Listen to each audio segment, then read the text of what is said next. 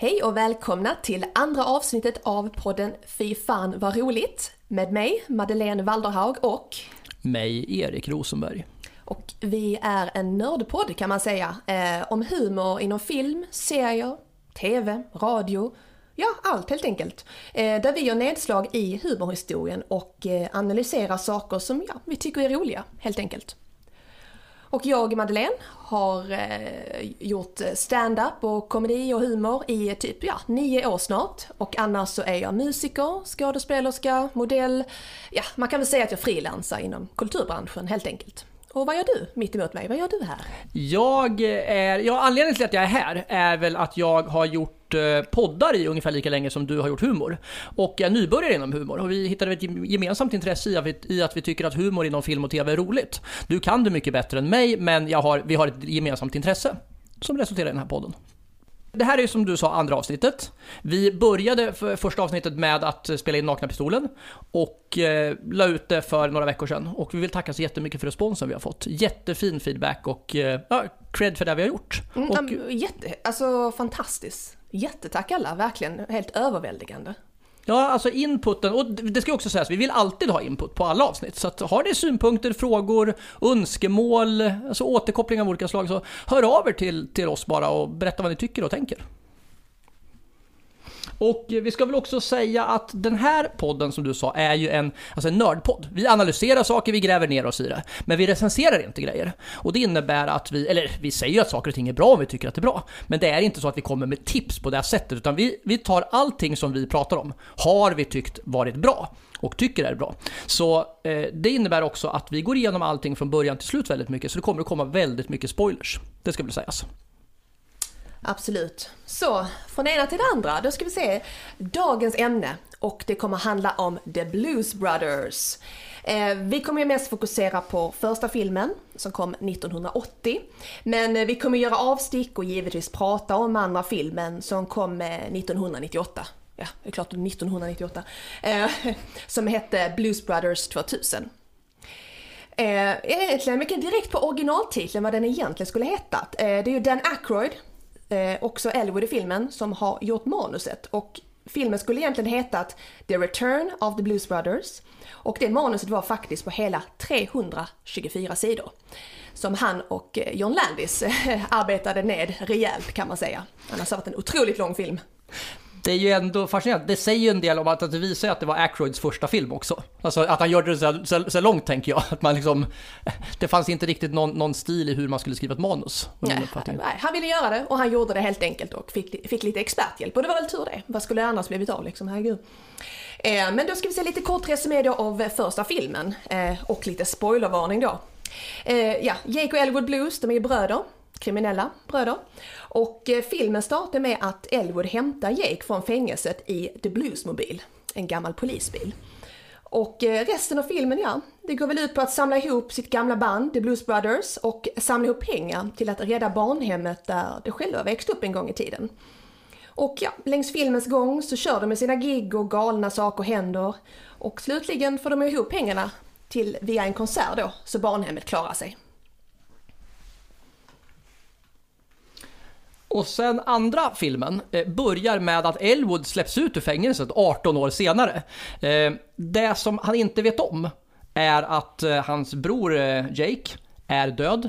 Föga förvånad eftersom John Belushi, det kommer vi återkomma till, men, men gick ju bort två år efter att originalfilmen spelades in så han finns inte med där. Och det här får ju han reda på, i, precis i början av filmen, så får han reda på att eh, att brodern är död då. Men eh, andra filmen går i korthet ut på att han ska samla ihop sitt gamla band igen, The Blues Brothers. Och sen händer en massa förvecklingar på vägen dit och eh, de spelar på en massa olika ställen och eh, ja, det är väl egentligen, eh, egentligen filmen. Det som, är, det som kan sägas, eh, vissa saker som, som bör sägas är till exempel att det finns en naturlig parhäst till honom. Eh, som istället för Jake då, eh, eh John Belushi, är John Goodman. Som spelar rollen Mighty Mac. Och eh, avslutningen blir en tävling mellan två olika band då, som är Blues Brothers å ena sidan och Louisiana Gator Boys. Jag vet att du kommer att prata mer om Louisiana, Louisiana Gator Boys senare. Exakt, vi kommer namedroppa lite musiker och sånt. Så är ni intresserade av musik så fortsätt lyssna lyssna helt enkelt. Precis. Så namnet Blues Brothers, varför heter det då The Blues Brothers? Och det är ju rätt intressant att eh, Howard Shore är dirigent på Saturday Night Live. Eh, han har gjort musik till eh, även Hugo-filmen faktiskt, så vi, det är ju ingen humorfilm så, men det är alltså en, ändå Hugo-filmen sådär. Eh, det, han gav namnet till Aykroyd och Bellucci när de var med i Saturday Night Live. Och eh, Howard Shore är liksom Dan Aykroyd från Kanada och även Paul Schaefer som är med i andra filmen är från Kanada. Eh, men Howard Shore var barndomskompis med Lorne Michaels som faktiskt har skapat och regisserat Saturday Night Live så det finns ju en del kopplingar där. Och eh, så det är helt enkelt det bakgrundshistorien så här att, alltså The Blues Brothers är ju en spin-off från Saturday Night Live, det var ju där det började. Idén var Howard Shore igen och eh, alltså egentligen kan man säga så här att den formella debuten Blues Brothers gjorde var den 22 april 1978. Väldigt viktigt. Ehm, men redan, en förlaga gjordes ju redan 1976. Men då var det ju inte de här speciella attributen de hade, till exempel deras outfit som jag vet att du ska prata om sen Erik. Men då hette bandet Howard Shore and his All Be Band och de spelade en låt som heter I'm a King Bee. Men eh, sen kan man säga så här att det här var ett väldigt bra koncept, ett lyckat koncept. Så att från Saturday Night Live så gick de vidare att Aykroyd och Belushi, de turnerade hela den sommaren då 1978 med bandet från Saturday Night Live och musikerna då till exempel kända Steve Cropper, Matt Murphy, Donald Duck Dunn, basisten. Eh, och det var faktiskt Paul Schaefer då som jag tidigare nämnde. Eh, och Paul Schaefer det är ju han som varit eh, kapellmästare även faktiskt i eh, David Letterman show. Men det kommer vi tillbaka till. Eh, det är alltså Paul Schaefer som har handplockat de flesta musikerna till The Blues Brothers. Så han vet, han kan sina grejer kan man säga då. Eh, de öppnade faktiskt för eh, Steve Martin, komikern på Universal Amphitheater in California 1978. Det är rätt coolt. Det ska väl också sägas med Howard Shore innan vi får eh, Sagan om ringen-maffian på oss. Att eh, efter, eh, eh, alltså vid sidan av Hugo, som jag vet är en, en ligger varmt, dig varmt om hjärtat, jag tycker också det är en fantastisk film. Så är det ju väldigt många som förknippar Howard Shore just med ledmotivet i Sagan om ringen. Men, men det var ju, det här var ju hans stora grej, var väl SNL som jag förstod rätt, alltså från början innan han gjorde de här storfilmerna sen. Mm, ja men det är ju det är lite hans uh alltså mest kända sak, det kan ju vara svårt att bedöma för oss, men det är ju liksom en av hans eh, grundpelare i karriären kan man säga helt enkelt. Men han är ju inte okänd direkt helt enkelt. Nej. Eh, ja, och vad kännetecknar då Blues Brothers? Ja, förutom då filmen i sig, så alltså, det, alltså när man tänker på Blues Brothers, då är det ju direkt, det är ju eh, looken hos eh, Jake och Elwood. Det, alltså, den är helt ikonisk. Det är de, de svarta hattarna, svarta slipsarna, svarta kostymer, vita skjortor och såklart deras klassiska trademark solglasögon, Ray-Ban Wayfarer. Som också har gjort kända på en, en massa andra filmer också. Eh, och eh, Alltså det hade aldrig, alltså två filmer som, som jag personligen tror, jag tror att du är beredd att hålla med mig, som aldrig hade liksom sett ut som de hade gjort om inte Blues Brothers funnits. Det är ju mm. Reservoir Dogs, eh, Quentin Tarantinos eh, debutverk, och Men in Black. Ja, som egentligen har, de har ju samma, det är samma stil på mm. dem. Fast ja. de inte har hattarna. Så. Ja, exakt ja. Och eh, hur kom den här stilen? För att när de började från början så var det just som du Howard Shore-delen.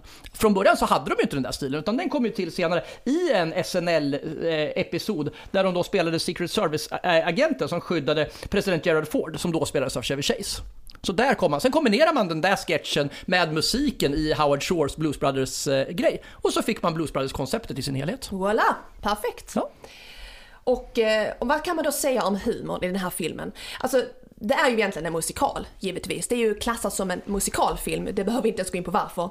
Men givetvis humor i. Och till exempel, en, en del av humorn är ju det så kallade deadpan. Och för er som inte vet det, vi kan på kort förklara att deadpan är när man in, inom humor levererar komik utan att ändra minspelet. Och det är liksom inga förändringar i känslor vad som än händer i filmen. Och det kommer vi ge några exempel på scener i slutet av det här avsnittet också. Sen har vi givetvis, för er som har sett filmen redan, over the top humor. Man bara överdriver till exempel alla bilkrascher som finns i denna filmen.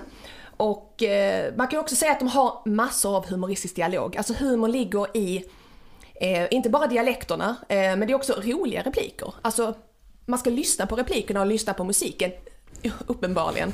Eh, där är liksom sällan joke in a joke eller där är typ aldrig något sådant utan det är ju mest de här tre liksom genrerna inom humor som är aktiva i filmen.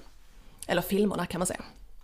Ja, och eh, det intressanta här är ju att musiken som är, skri är skriven av, alltså nu pratar vi inte om låtarna för det är ju klassiska olika blues och rocklåtar och en del country faktiskt också och bluegrass. Men eh, den origin, alltså det som kallas för eh, alltså original soundtrack-delen eller scoret till det där är skriven av Ira, Ira Newborn.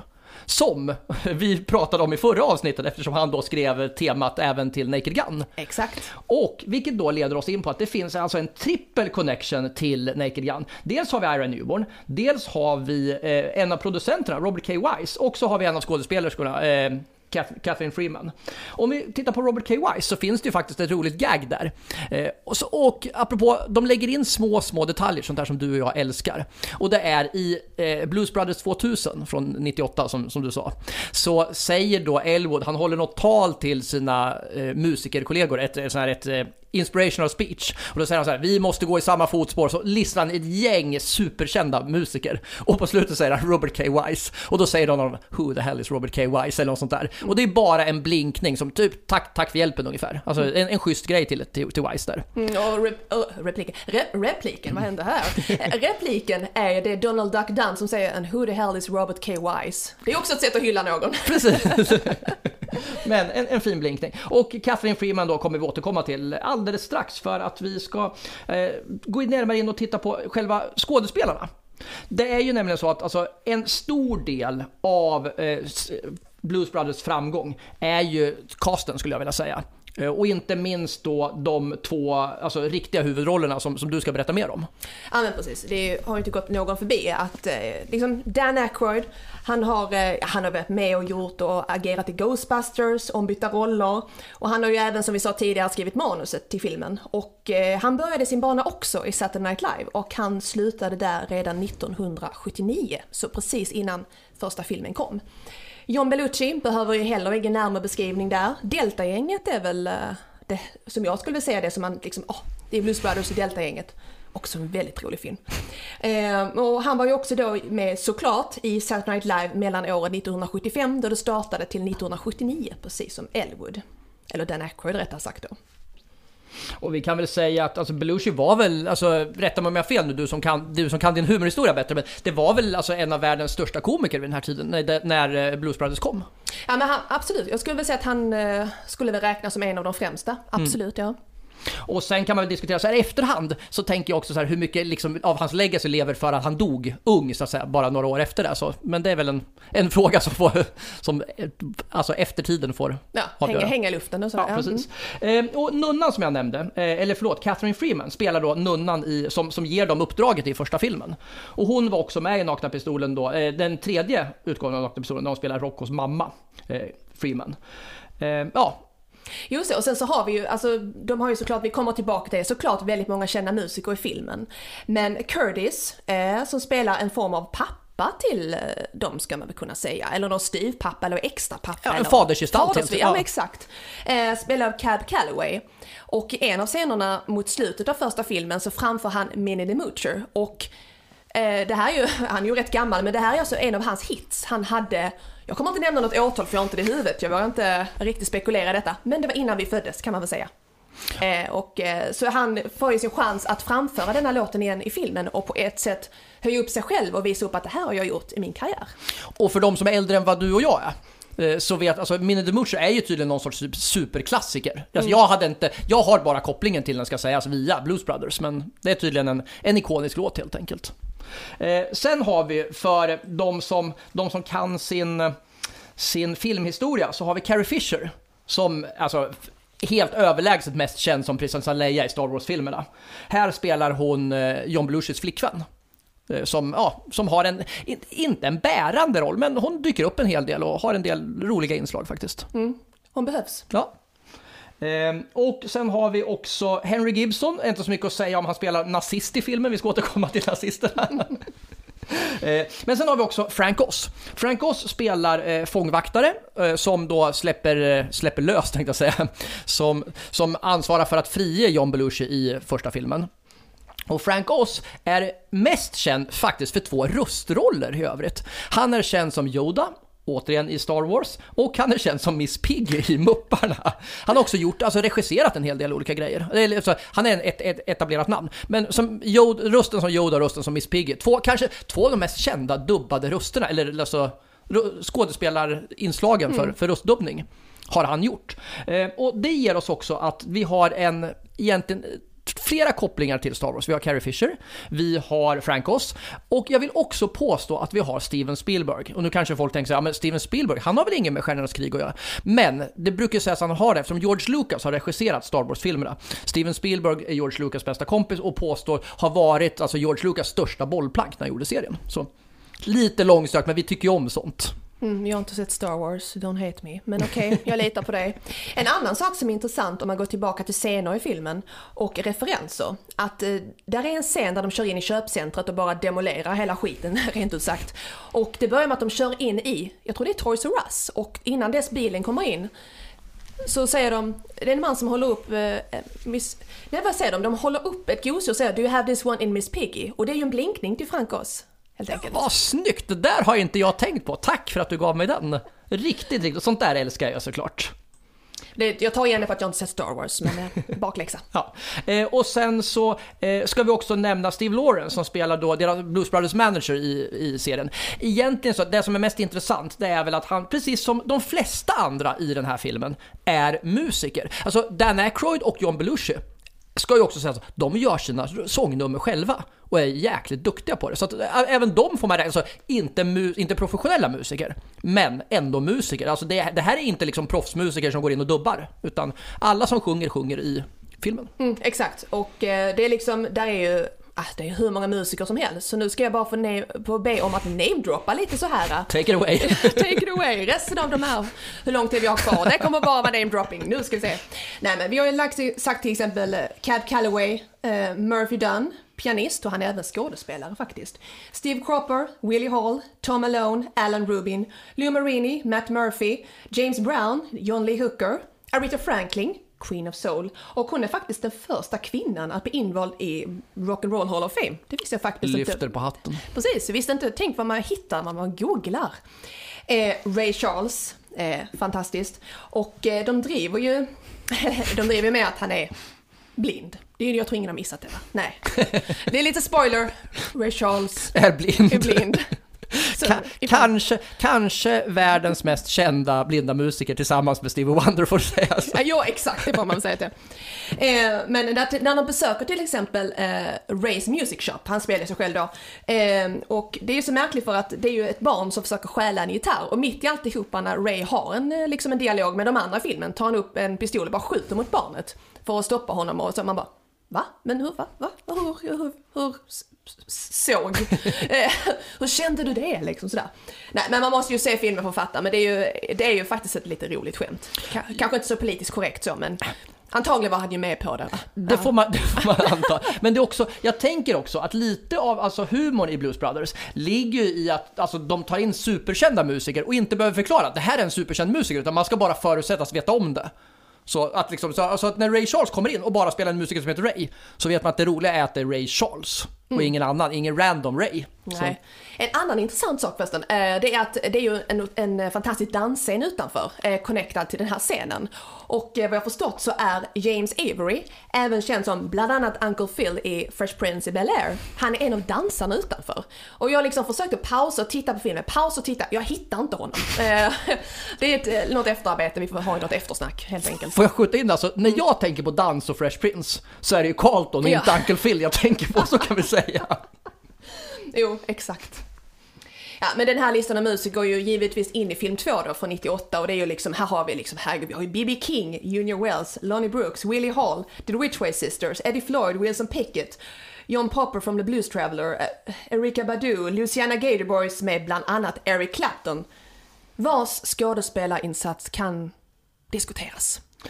Kan vi inte göra en avstickare och prata lite om skådespelarinsatserna på musikerna generellt sett? Jag ska bara göra listan klar. Ja. Får jag det? Ja, Tack, absolut. jättesnällt.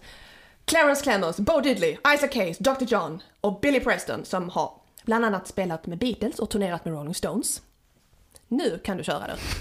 Alltså, jag tänker så här, alltså genomgående för de riktiga musikerna inom citationstecken är ju att när de får alltså, replikroller så är de inte svinbra, om man vill vara snäll. Och det gäller, du nämnde Eric Clapton, jag vill också ta upp nämnde Ray Charles och lite andra personer. Alltså, och jag tror att man har gjort en rolig grej. De har liksom inte ens, vi behöver inte ha så, så 40 omtagningar, utan, som för att göra en referens till vårt förra avsnitt, Nakna Pistolen. Mm. Utan här låter man dem köra en, en tagning och sen får de leverera sina repliker. Och så blir det kul för att de har levererat replikerna bara. Mm. Vilket är lite hela Blues Brothers grej tycker jag, så det är kul.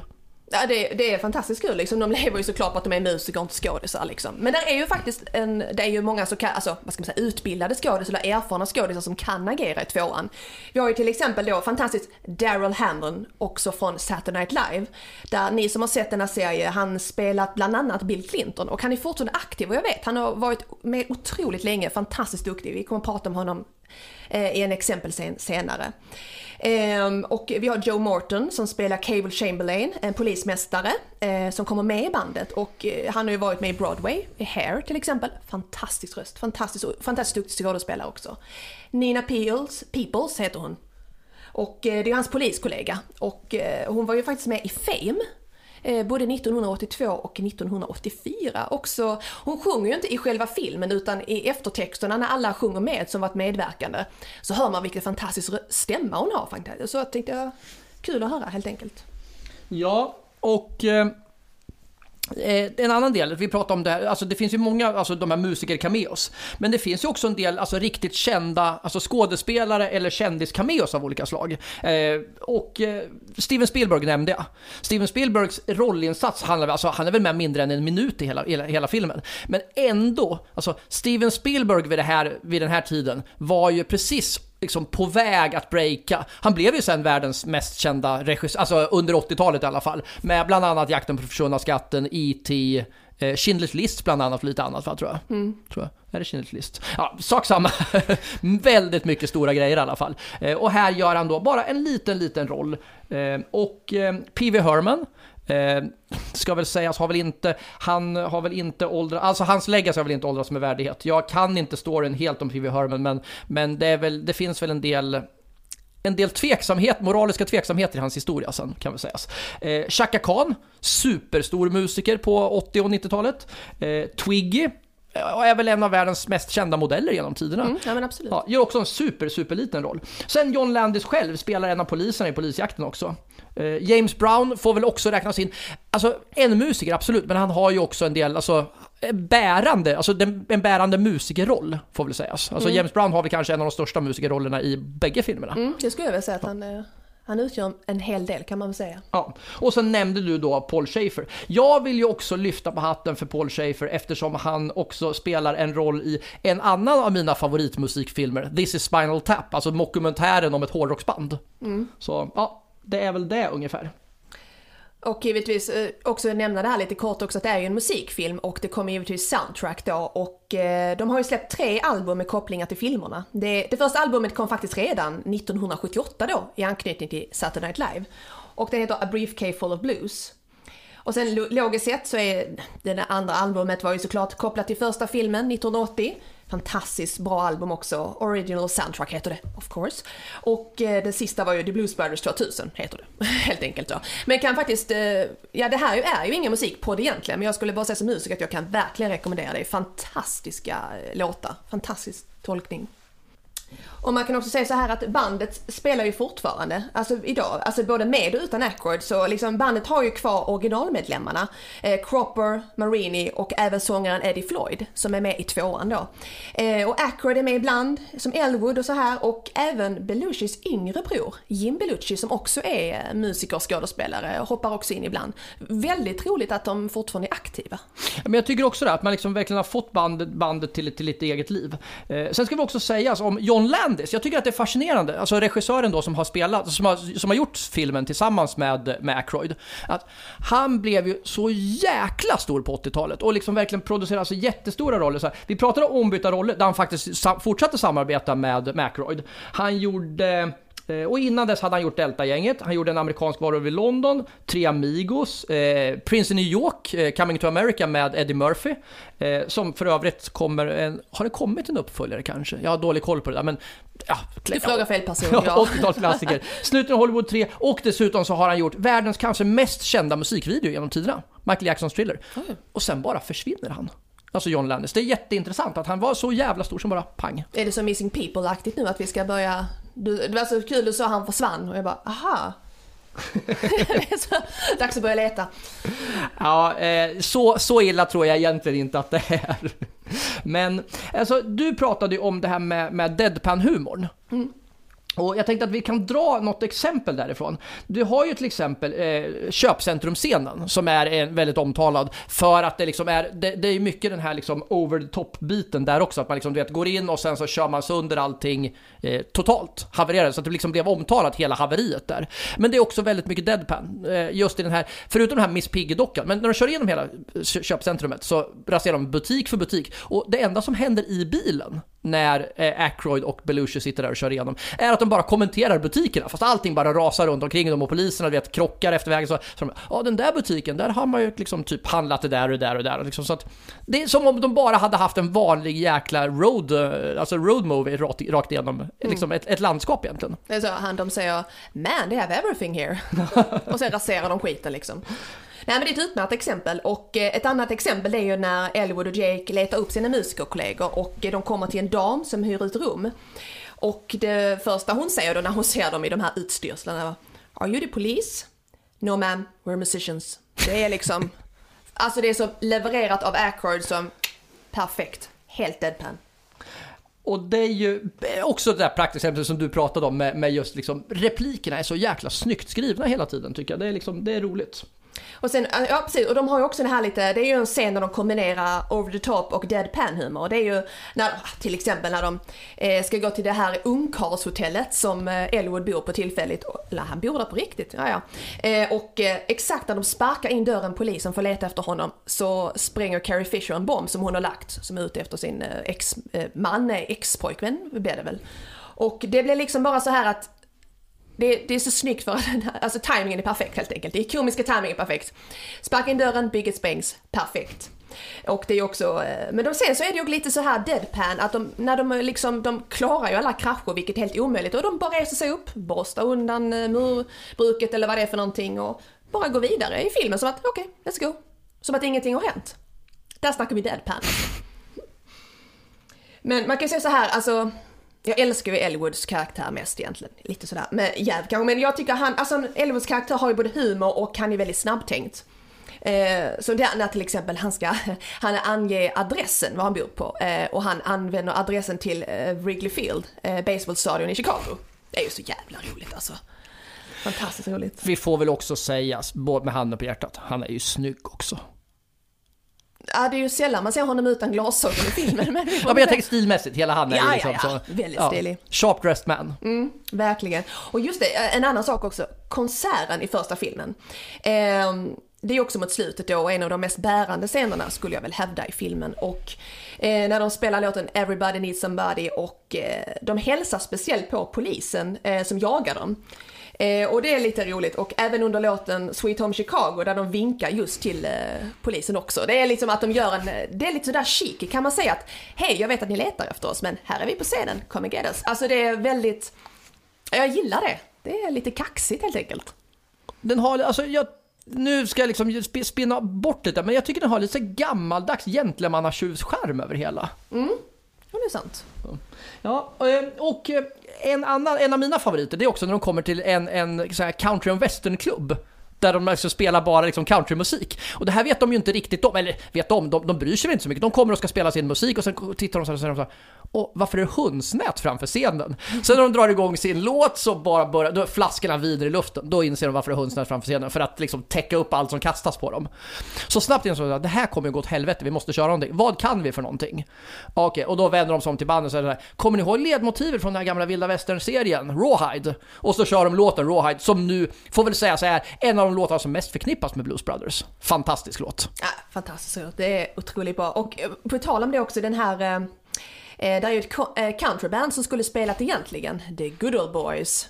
Och eh, de, det slutar ju egentligen med att de också ska jaga The Blues Brothers. Och det ligger någon form av eh, over the top humor där de ska då med sin lilla husbil köra förbi eh, mot Blues Brothers och liksom öka takten och bara liksom kör förbi alla polisbilar. Och de liksom bara damn boy, alltså här går det fort liksom och det slutar med att de hamnar i sjön. Det är liksom, det verkar over the top och det blir så himla komiskt i det hela. Det är alltså en scen jag verkligen kan rekommendera. Det är fantastiskt. Och deras dialekter gör ju också en hel del. Alltså, eh, som vi pratade innan om replikerna, hur de levererar replikerna, alltså humorn i det. Det är också helt fantastiskt. Det är ganska små medel, man behöver inte göra så mycket. Och det är inte så mycket slapstick-humor i det här, utan det är verkligen alltså, små subtila nyanser i mångt och mycket i, i replikskiften och så. Ehm, det ska väl också sägas att när du var inne på det här med polisjakten, så är det också kanske en av de sakerna som har fått mest uppmärksamhet från, alltså när Blues Brothers kom. För att det var då den filmen som hade rekord i flest kraschade bilar faktiskt. 103 stycken bilar togs under biljakten. Framförallt då vill jag inbilla mig polisbilar. Men också numera slaget av Matrix Reloaded som eh, hade 300 stycken. Mm, den Så. filmen som kom 2003 då. Ja. Jag har ju också en, en rolig scen från uppföljaren, Blues Brothers 2000, där de är ute och kör med sitt band. Eh, Nu tar jag det här lite ur sin kontext, men bara för att beskriva liksom det roliga i det. Och det är ganska en, typ klassisk humorgrej, men det funkar om man liksom levererar det rätt. De stannar bilen för att de har fått bensinstopp och säger ja, nu är det stopp här. Och öppnar bilen och du vet, det bara väller ut folk. Och det där har gjorts hur många gånger som helst. Men jag tycker att det görs väldigt snyggt här, för att man adresserar inte så jävla tydligt. Alltså, ofta när man har just det skämtet, vi har för många i ett fordon, det är fler i det här fordonet än vad som ska få plats. Då gör man det, man slår på stora trumman och gör det för stort. I Blues Brothers, så bara, det bara går förbi. Det är knappt ens så att om man, om man inte tänker på det, liksom, du vet, vänder du bort för att ta en klunk kaffe så kommer du missa att ett skämt där. Men det är snyggt bara levererat. Lite clownmobil, det är väl det som är gaget egentligen, att det är en liten bil och så är det hundra massor av clowner Ja, som stiger. Jag trodde Simpsons har gjort det, men det får vi återkomma till i ett annat avsnitt. Ja. Nej men tvåan har också en hel del, eh, faktiskt, det har vi inte pratat om så, men det är också en hel del filmer. Jag är lite svag på det här att, eh, lite det här, de eh, ryssarna, eller ryssamerikanerna. Eh, jag, jag tycker det ligger något eh, det ligger något, eh, alltså det är lite, de spinner på fördomar och sånt liksom om, alltså det är bara fantastiskt att se helt enkelt. Och även det här med att de har in Eh, alltså just den här white power-rörelsen. I sig är det väl inget roligt att ha med, det är väl inget roligt med den saken. Men om vi återkommer till eh, SNL, Daryl Hammond då, som spelar ledaren då för white power, det är egentligen bara det är en scen som är väldigt fantastisk och det här handlade ännu en gång om leveransen av humor och att de driver just med detta. Eh, du återkommer till varför egentligen och varför Ackroyd har med detta. Eh, sen är det väl egentligen att filmen har väl någon form av wow-känsla i att Shit, kolla så många musiker vi har fått med i vår film. Titta, här är de allihopa. Jag kommer inte namedroppa dem, för det kommer bli tråkigt. Vi vet, vi vet. Men det är ändå fantastiskt att de har fått med så många kända musiker på samma scener. Och eh, jag vet inte, det är klart att det finns säkert fler musikfilmer med samma eh, fantastiska rollista. Eh, men det är ju liksom en av de bästa scenerna är liksom Alltså när de ska jämma tillsammans på slutet i tvåan. Det är ju liksom fantastiskt. Alltså man bara säger wow, han, hon, den, han, dem, wow. Och det är ju alltså, det är så många musiker att en del är bara så här, ja men han kompar på sång och så är det någon du vet, typ, ja, nu, jag är inte tillräckligt duktig musiker liksom för att, eller jag är inte musiker överhuvudtaget. Så. Freudan där, men, men du förstår vad jag menar. Alltså, det är liksom, de, de har så många musiker som du säger att det, liksom, det behövs inte ens lyftas fram dem, utan de bara finns där. Och jag tror som du säger, alltså, jag är inte säker på att det finns någon musikfilm i historien som lyfter fram så jävla många superstjärnor som, som faktiskt Blues Brothers gör totalt sett. Det, nej, jag skulle, det skulle förvåna mig mycket. Sen har jag också ett annat favoritskämt från, från tvåan, Blues Brothers 2000, som jag tycker inte, alltså den är inget sämre än ettan, det är bara att ettan har fått sån kultstatus att tvåan har försvunnit lite. Det är inte så att, liksom, att det är en sämre uppföljare. Men där så, eh, Aykroyd tar ju hand om en liten kille. Buster. Han får honom på köpet så att säga. och eh, eh, den här killen Buster är ju väldigt lillgammal. Och Ackroyd säger någonstans bara så här, och det visar ju liksom hans, hans vad ska man säga, så här, världsfrånvändhet. Alltså han, han, han har inte koll på så mycket annat än sin, sin liksom snäva lilla värld. Så han säger How old are you? 16, 17? Och pojken tittar på honom så här avmätt och säger sarkastiskt I'm 10.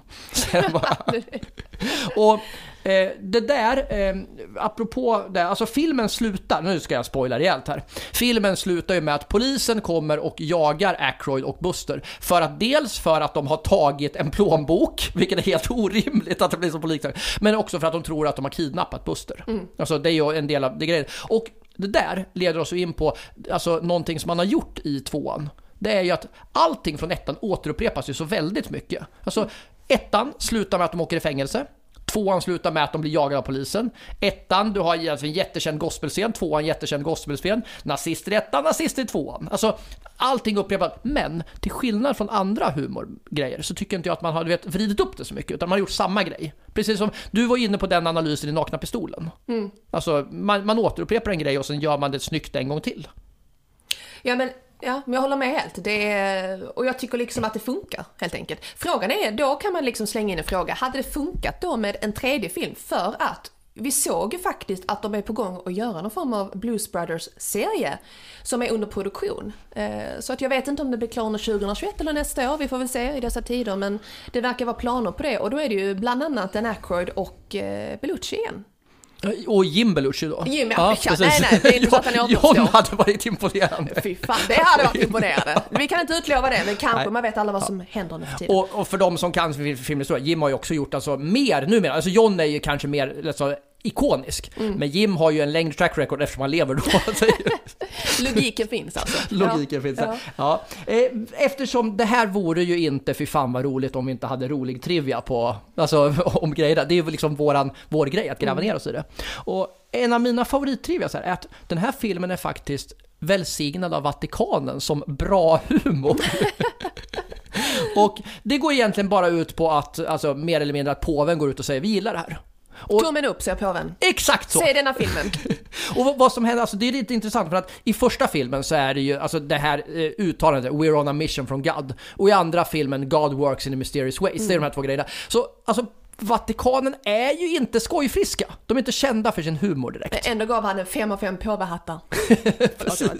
så i samband med 30-årsjubileet 2010 så sa man helt enkelt vi gillar det här. På samma sätt som alltså, påven faktiskt gjorde med ett av dina absoluta favoritband genom tiderna.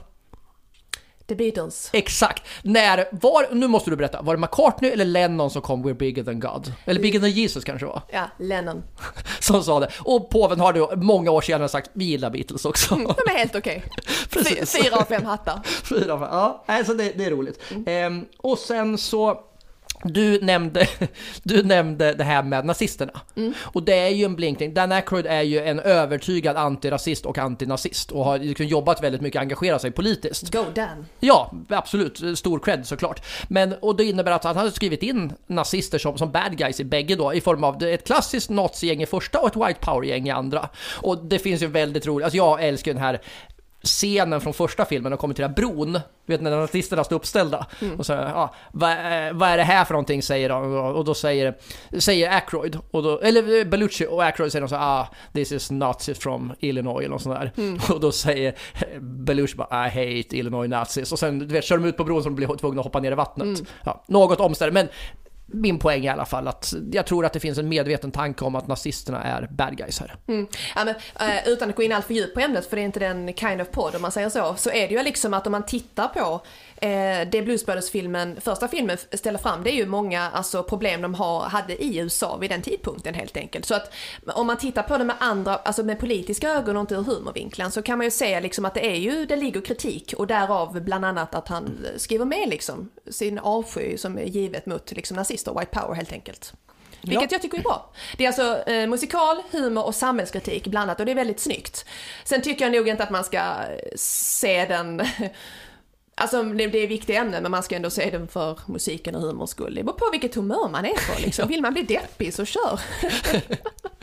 jo absolut. Eh, och sen, alltså jag tycker också, när, om vi tar det som ett exempel så, man har ju också, det, det finns en, en religiös aspekt i det hela. Och, och jag tror inte så här, det är ingen religiös, alltså det är ingen inlaga så, alltså det är ingen, ingen deb, alltså religiös debatt. Men man, man skojar med religion utan att alltså, trampa på religion. Jag tycker det är snyggt gjort mm. ändå. Liksom, det är liksom en blinkning till liksom, ja, till religiösa, mm. utan liksom raljera mot dem. Mm. Och en helt annan sak, de hade en hel del knark i budgeten. Jag vet inte riktigt hur vi skulle flika in det utan bara prompt säga det var en del kokain. Det var en del kokain i filmen. Det var liksom inskrivet att, ah, ja, alltså, alltså de, de överspenderade budgeten i sig. Eh, med tanke på alla polis, eh, eller alla bilkraftsscener och sånt. Men eh, Alltså jag kan ju inte avgöra liksom hur, vilken del av budgeten som gick till knark, men det var en del kan man säga. Det var liksom en del. Det finns väl också en koppling till att eh, John Belushi är död nu. Alltså nu vill inte jag påstå, det var inte, det är inte Blues Brothers fel att han är död. Men det finns en koppling mellan att John Belushi spelar huvudrollen i en film eh, och att den filmen har, hade liksom budgeterat för knark. Så kan vi säga. Mm, absolut. Nej, men det är, nej, det är, det är någonting som vi inte kan eh, stå för. Men i alla fall. Men eh, om vi avslutar på lite trevligare notes och en sak som vi inte sa innan, lite skvaller och sådär. Att Carrie Fisher och Dan Aykroyd förlovade sig under första filmen. Fan, det är gulligt. Vi Mm, det var lite gulligt. Vi får avsluta på något trevligt tycker jag helt enkelt. Ja, men jag vill också att du ska avsluta. Du som faktiskt kan humor. Alltså du, du som har rätt att skriva komiker på ditt visitkort till skillnad från mig. Eh, alltså, det är ju nu, alltså Blues Brothers. Visst, det är en kultfilm. Men alltså jämfört med andra komedier så finns det inte en del skarvar i den här. Ja, där är en massor av logiska luckor. Uh, alltså där är många hål i storyn. Alltså ser man filmen, eller filmerna flera gånger så tänker man, men va? Hur vet de det? Och det är klart att det är ju alltid risk att det blir så i många filmer givetvis. Alltså vi kommer inte avslöja några luckor utan det är ju, det, vi vill inte förstöra filmen, vi har redan spoilat handlingen och så vidare. Men det, man märker det om man ser efter det och är en nörd. Helt enkelt, så att säga. Som vi är. Ja. Nej men det är såklart, det är ju en kultfilm. Det är ju faktiskt det. Jag skulle väl säga att bägge är kultfilmer egentligen, även om den första av, uppenbara skäl är kändare, helt enkelt. Ja, precis. Jag kan tycka att alltså tvåan är väl alltså, eller Blues Brothers 2000, är väl alltså lite underskattad ändå. Alltså har fått oförtjänt liksom lite cred. Mm. Ja men den är ju väldigt underhållande helt enkelt. Så ja, det är ju också... Ja, jag, tycker den är, jag tycker den är jätterolig att se. Den är underhållande och fantastisk musik. Jag menar varför kan man inte tycka om det helt enkelt? Då är man ju snobb. Ja men alltså det var ju det som byggde ettan skulle jag säga. Alltså jävligt bra musik som är sjungen av dem själva. Alltså det, det är själva facitet där. Ja, eh, och eh, med det sagt så tänker jag att, precis som du sa, vi rundar av. Men eh, det tycker jag att vi ska göra genom att faktiskt slå oss själva lite för bröstet och eh, promota vart man kan följa oss. Eh, På sociala medier. Man kan följa oss på eh, Instagram. Du som är vår Instagram-guru här, vart hittar man oss? Det menar jag som sköter marknadsföringen och eh, reklamen så att säga. Nej, men vi har ju Insta, det heter vi Fy fan vad roligt. Vi har Facebook, det heter vi Fy fan vad roligt. Ja, och dessutom så dyker vi upp på, på Clubhouse till och från. Absolut. Eh, och vill man hitta oss på Clubhouse så, eh, så följer man oss. Du heter Madeleine Walderhag, jag heter Erik Rosenberg. Så är det Så fortfarande. dyker det upp. Och det är också så här att man kan, alltså har man inte Clubhouse, eh, vi ska inte gå in, om ni inte vet vad Clubhouse är, googla, det är, lite, det är inte ett ämne för den här. Men om man, om man vill ha en invite och inte har den appen, så DMar man just vårt Instagram eller Facebook-konto så kommer du att svara på hur man får en invite. Om vi har, givet att vi har dem kvar då, så att Yes, säga. alltså Men det är har- först till kvarn. Ja, har vi några kvar på lager så kommer vi givetvis att eh, skicka dig. Vi kommer be om ditt telefonnummer, eh, postnummer, adress, eh, var du född, eh, fyra sista. Vi kommer göra en kreditkoll på er. Nej, det gör vi inte, men vi kommer be om ert telefonnummer och sen kommer vi skriva det på toalettväggar överallt så folk kan skriva till er. Vi är Lexbase. Okej, vi ska vara lite seriösa här nu. Ni skriver ert mobilnummer, eh, vi svarar, ger er en invite om det finns och sen så kan vi följa varandra på Clubhouse och ha jättetrevligt. Hoppas jag. Och det är ju så att man måste ha en iPhone än så länge, det finns inte för Android. Det är lite tråkigt va? Jättekonstigt, men det är en annan historia också. Ja, exakt. Men som sagt, om vi ska summera det här tramseriet på slutet. Vill ni ha en invite till Clubhouse och hänga med oss? DMa oss helt enkelt. Så är det. Eh, ja, så sammanfattningsvis, se Blues Brothers. Det kan vi säga. Och med det så tackar vi för det här andra avsnittet och jag hoppas att vi har gett er lite inspiration till att eh, titta igen på filmerna, titta på dem med nya ögon och eh, bara helt enkelt se filmer som man blir glad av. Och kom igen, ni kommer bli jäkligt glada om ni ser de här filmerna. Ni kommer dansa till de här gospellåtarna, ni kommer oavsett religion, ni kommer tycka det här är jätteroligt, fantastiskt. Tack för oss, ta hand om er.